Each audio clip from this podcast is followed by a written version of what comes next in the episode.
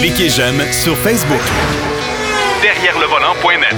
De retour à Jacques DM.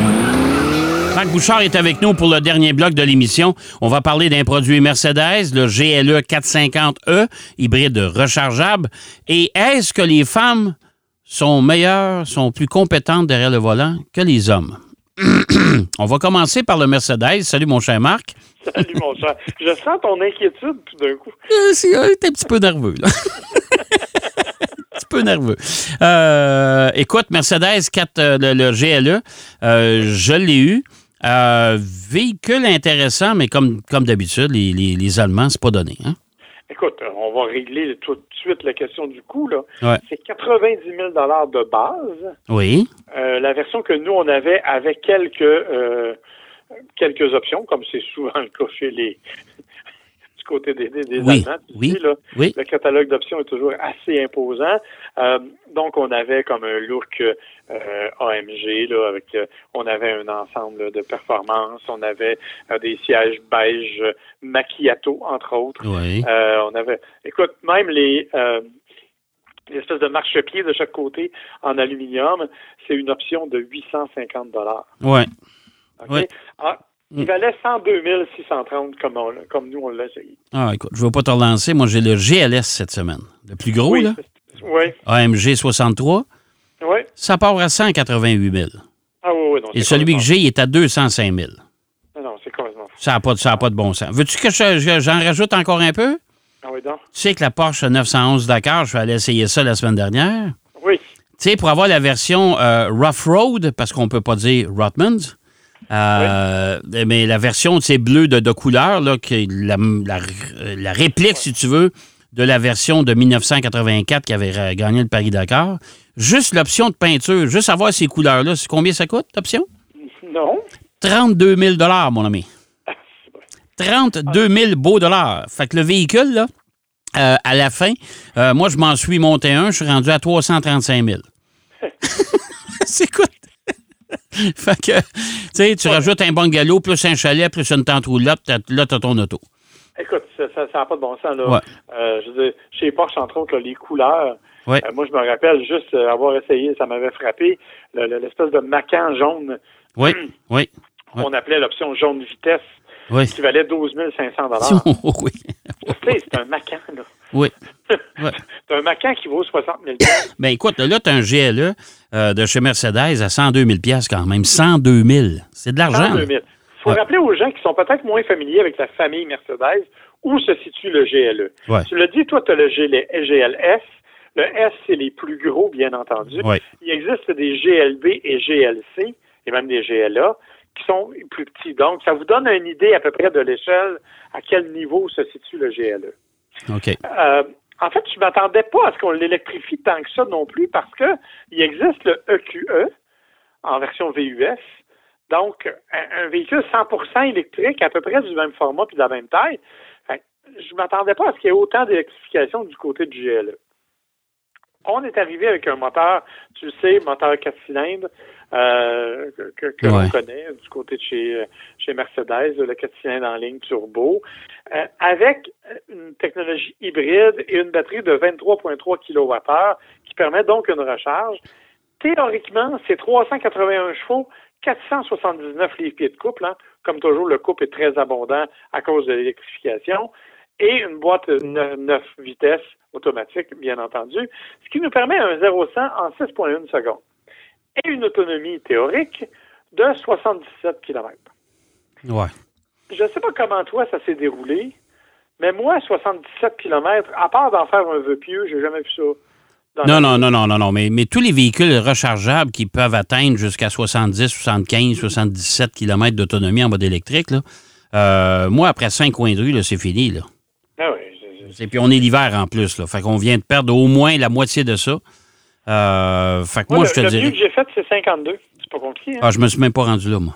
Moi, c'est le mieux que j'ai fait. Je l'ai branché une couple de reprises. là. Ouais. Et le mieux que j'ai fait, c'est 52 km parce que j'ai roulé en ville en maximisant l'espèce de, de, de, de récupération parce que tu peux, avec les palettes au volant, là, Ouais. tu peux gérer le, le, le, niveau de récupération. Donc, c'est- c'est vraiment ça qui a été le plus important, je te dirais, au niveau de la récupération. Donc, j'ai fait 52 km. Mais autrement, je suis parti de la maison, il était plein. Puis je me disais, on va se rendre là où on va porter nos voitures de presse. Hein. Pour moi, c'est 75 km, pile. OK. Puis euh, finalement, j'ai été obligé de mettre de l'essence en arrivant là-bas parce que j'en avais pris sur la, le, réservoir. Bon. Fait que. Euh, fait que j'ai jamais fait ça, là. Euh, bon, évidemment, tu l'as dit, il faisait quand même moins 15. évidemment, et, et, en parlant de ça, tu sais, je disais une étude qui a été faite récemment à Montréal par Flo, entre autres, la compagnie qui fait les, les bornes. Oui.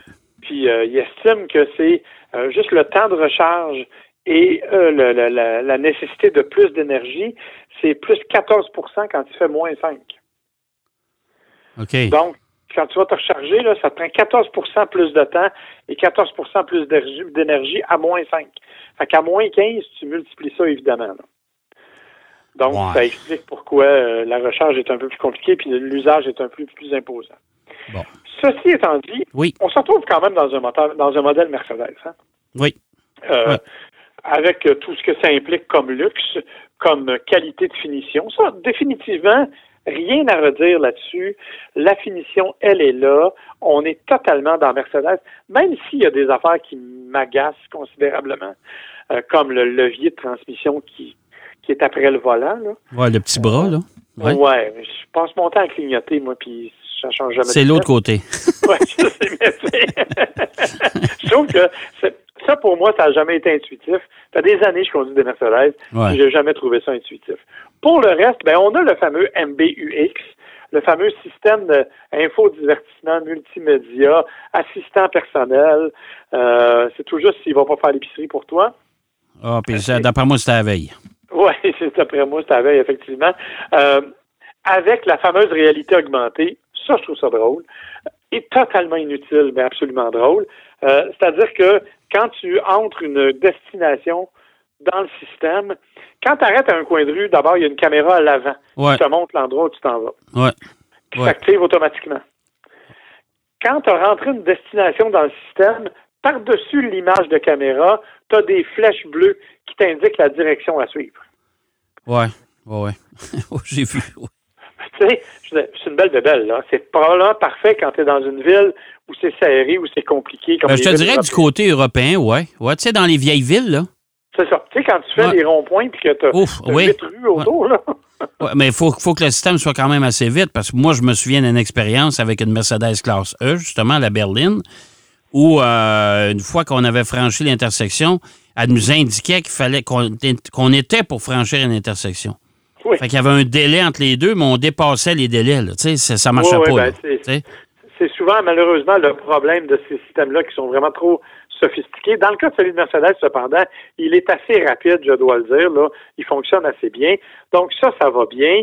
Et il y a toutes sortes d'éléments technologiques qu'on a mis. Euh, le fameux euh, le, le, capot transparent permet là, de, de, voir où tu t'en vas si jamais tu veux faire du hors-route, parce qu'il est formatique. Donc, ouais. il y a aussi des modes de conduite qui te permettent d'aller théoriquement hors-route.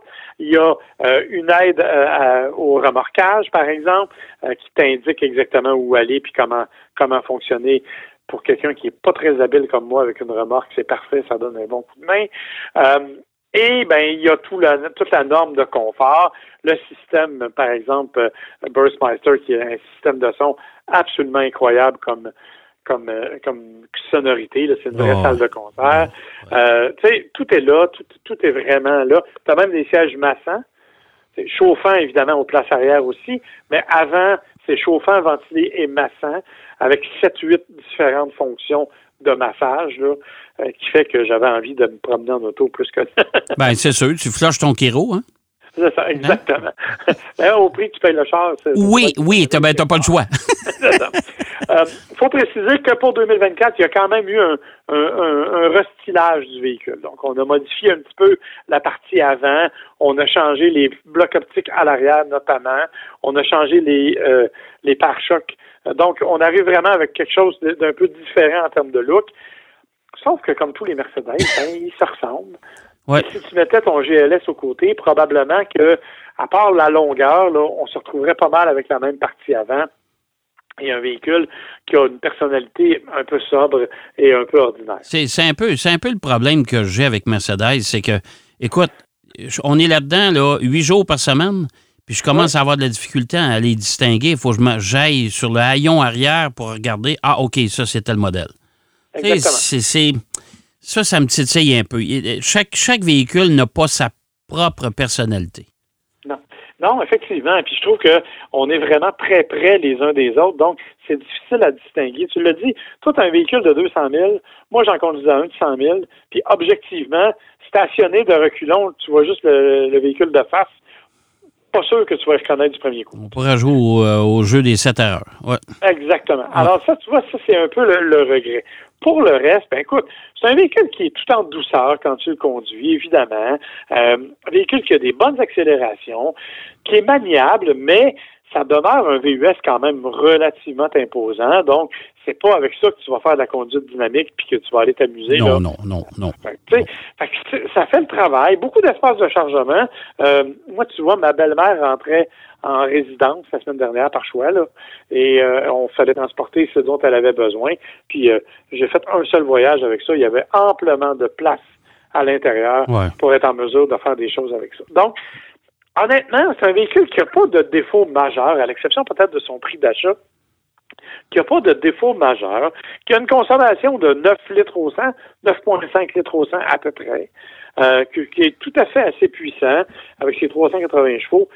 Tu tu peux pas dire il y a quelque chose qui va pas avec ce véhicule-là, mais mettons que j'ai pas de grand frisson. Contrairement, et là je vais être bien plate, mais quand tu conduis un BMW, il y a comme quelque chose. C'est plus un véhicule de pilote BMW. Ouais. Alors que Mercedes, c'est un peu le véhicule euh, confortable, un peu plus bourgeois, tout à fait fait pour des longues randonnées, ultra confortable. Je, je, Ah, c'est très confortable. Ça, je suis d'accord avec toi. Oh, oui. Mais, mais n'empêche que tu n'as pas le- le- l'espèce de personnalité qui, qui- qui rajoute un peu de plaisir à la conduite. Déjà que conduire un VUS, c'est pas l'affaire la plus tripante au monde. Non. Non, ça, puis une fourgonnette, là, je vais te dire, les gens ont quitté les fourgonnettes parce qu'ils trouvaient ça plate à conduire. Je me demande encore aujourd'hui qu'est-ce qu'ils trouvent d'intéressant à conduire un VUS. Exactement. Mais tu vois, c'est. Et il y a des VUS qui sont plus tripants que d'autres à conduire. Oui. mais c'est, pas nécessaire. Celui de, comme je te dis, c'est un bon véhicule, c'est un véhicule confortable, c'est un véhicule super agréable, mais c'est pas le véhicule qui va vous donner le grand frisson. Non, ça, Sauf sûr. quand le paiement va passer dans votre dans Euh, votre ça, ça va donner des frissons, ça c'est sûr. Euh, écoute, euh, c'est le temps du sondage. Euh, il nous reste à peu près trois minutes. Est-ce que les femmes sont de meilleures conductrices que les hommes? Écoute, ils ont pris des statistiques parce qu'au départ, c'est parti d'un sondage qui a été fait auprès d'adolescents de 10 à 16 ans. Oh et boy, ces adolescents-là disaient Ouais. Ben, les hommes, en général, sont plus compétents que les femmes pour conduire, mais ils sont moins prudents. Ouais. Alors, ils ont, ils ont donc pris des véritables données et Ouais. sont allés voir ce que ça donnait. Entre autres, euh, ils ont pris des, des trucs en Europe. Ça, je trouve, celui-là est en Europe. Là.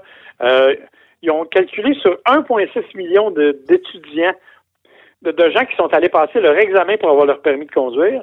Ils se sont aperçus que 31% des femmes é- échouaient à leur première tentative, contre un peu moins de 20% des hommes. Donc, les hommes ont un bon point là-dessus. Sauf qu'une fois qu'ils ont le permis de conduire, au niveau mondial, les hommes ont quatre fois plus de contraventions que les femmes. Contraventions qui sont plus souvent liées à la vitesse, au fait qu'ils ont oublié leur papier, ça, ça, ça se peut, Hmm. conduite en état d'ébriété et conduite, euh, distraction au volant, là, notamment avec le cellulaire. Donc, c'est 4 pour 1 dans le cas des... euh, Des euh, contraventions.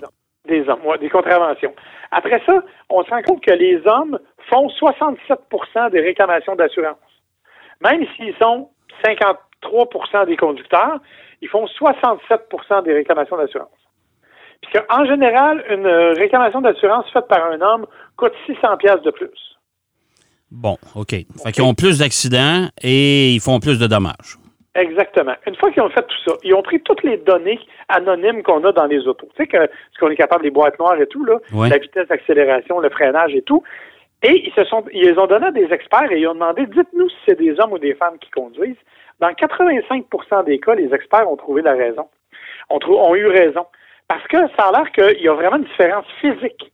les hommes accélèrent plus brusquement, freinent plus brusquement, mais ont un meilleur contrôle de la voiture. Les femmes ont tendance à tourner trop volant, tourner trop brusquement, et c'est ce qui entraîne des dérapages, entre autres.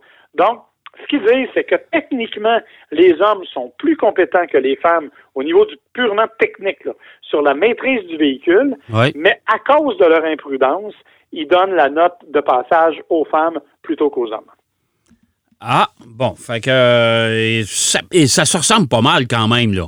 Oui, oui, oui. Hein, donc, je disais, là, si, 54% des gens disent que les femmes sont meilleures, 46% disent que les hommes sont meilleurs, il n'y a pas une grosse différence, là, euh, honnêtement. Mais effectivement, moi, ce qui m'a frappé, c'est qu'il y a vraiment une différence physique entre la conduite des hommes et des femmes. Et ça, c'est dans 17 pays différents. Fait que c'est particulier. Là. Donc, oui, il y a vraiment une différence. Fait que quand ta femme conduit, fais attention quand elle prend des virages. C'est tout. Oui, mais ma femme conduit très bien. J'ai jamais trouvé qu'elle était euh, très brusque à tourner le volant. Là. J'ai pas, ah, non, j'ai pas remarqué ça. C'est drôle comme on dit ça en public, hein, mais qu'en privé, en tout cas. C'est ça, mais je, dirais probablement la même chose si elle était là à côté de moi. de toute façon, j'aurais pas le choix, parce qu'il fallait que je dise pas ça. Oh! on se ramasserait dans un 4,5, toi et moi.